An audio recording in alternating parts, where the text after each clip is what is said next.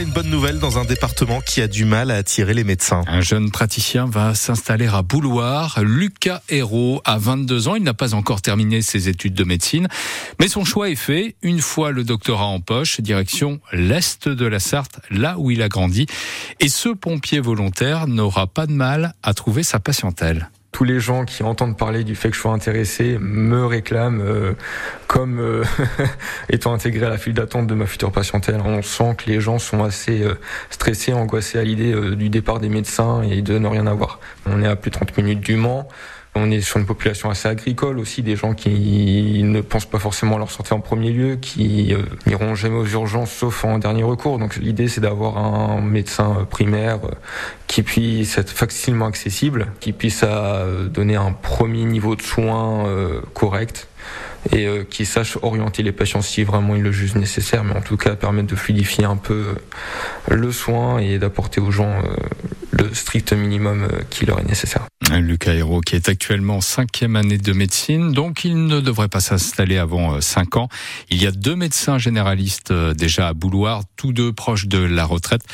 L'un arrête d'ailleurs son activité au printemps.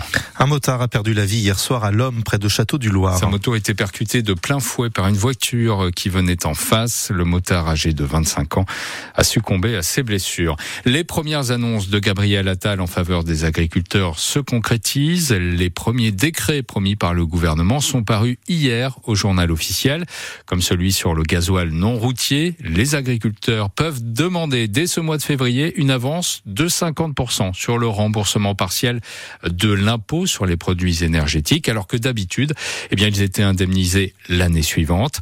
Autre mesure, celle des indemnisations des éleveurs bovins touchés par la maladie hémorragique épisodique. Le taux de prise en charge des frais vétérinaires passe de 80 à 90%. Nous verrons ce qu'en pense Denis Pinault, le président de la FDSEA de la Sarthe. Il est l'invité de France Bleu à 7h45.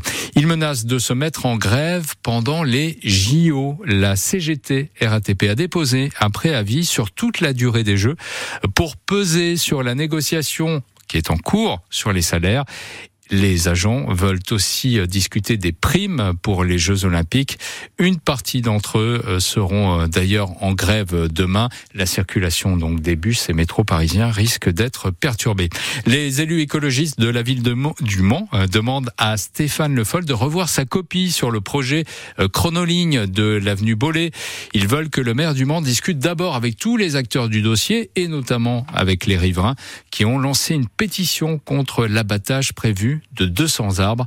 Pétition en ligne qui a recueilli plus de 5000 signatures. Il est 6h34. Je l'évoquais il y a quelques minutes de cela. Une institution vieille de 80 ans. Holiday on Ice a lancé sa nouvelle saison au Mans avec trois représentations ce week-end à Antares qui, pour l'occasion, a été transformée en patinoire. Nicolas Georgeot et les 2400 spectateurs ont été bluffés. Les tableaux se succèdent sur la glace. Costume de la Renaissance, un immense roi soleil ou encore ces lumières qui éclairent les patineurs quand la salle est plongée dans le noir. Avec en fil rouge cette femme vêtue presque intégralement de blanc dans un style futuriste et cet homme dans sa chemise bleue. C'était trop beau, fantastique, très bien. Il y avait beaucoup de figures dangereuses mais euh, j'ai beaucoup aimé et euh, c'était un spectacle très réussi. Les costumes, les lumières multicolores ou encore les figures comme ce salto ou ce porté tout a plu. La musique, l'histoire, euh, les couleurs, les costumes, le talent. Qu'est-ce qu'il y avait dans l'histoire? L'amour? enfin, quelle question. C'est un tout et c'est bien coordonné, c'est en harmonie. Très beau spectacle, très bonne musique, crescendo en plus, ça c'était vraiment bien jusqu'au final. Une harmonie se dégage du show, mais certaines scènes ont particulièrement attiré l'attention. Celle euh, qui était un peu ambiance euh, orientale, là. Ils ont mis le feu sur la glace à la fin. Le mélange du feu et de la glace, c'était vraiment impressionnant. Surtout celle-ci, la dernière, j'aimais bien là. ils étaient tous ensemble. Oui, j'ai bien aimé cette scène-là. Ils sont quelques-uns à avoir déjà pris rendez-vous. Oui, on aimerait bien y revenir, voilà. En 2025. Et voilà, car la troupe d'Holiday sera de retour au Mans Antares, effectivement les 22 et 23 mars 2025 avec un, tout nouveau spectacle. En football, les jeunes du Mans FC plus forts que leurs aînés. les moins de 19 ans se sont qualifiés hier pour les huitièmes de finale de la Coupe Gambardella, la Coupe de France des jeunes.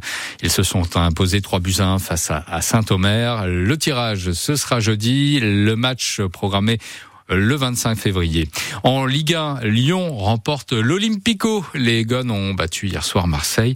Un but à 0. Et puis euh, Teddy Riner, superstar, le judoka français a remporté hier le Grand Slam de Paris, l'un des plus grands tournois au monde, pour la huitième fois s'il vous plaît, euh, de bon augure à six mois des Jeux Olympiques. Euh, de la grisaille pour débuter la semaine. Ouais, des gros nuages qui resteront avec nous du matin jusqu'au soir, avec une petite nuance pour vous qui nous écoutez ou qui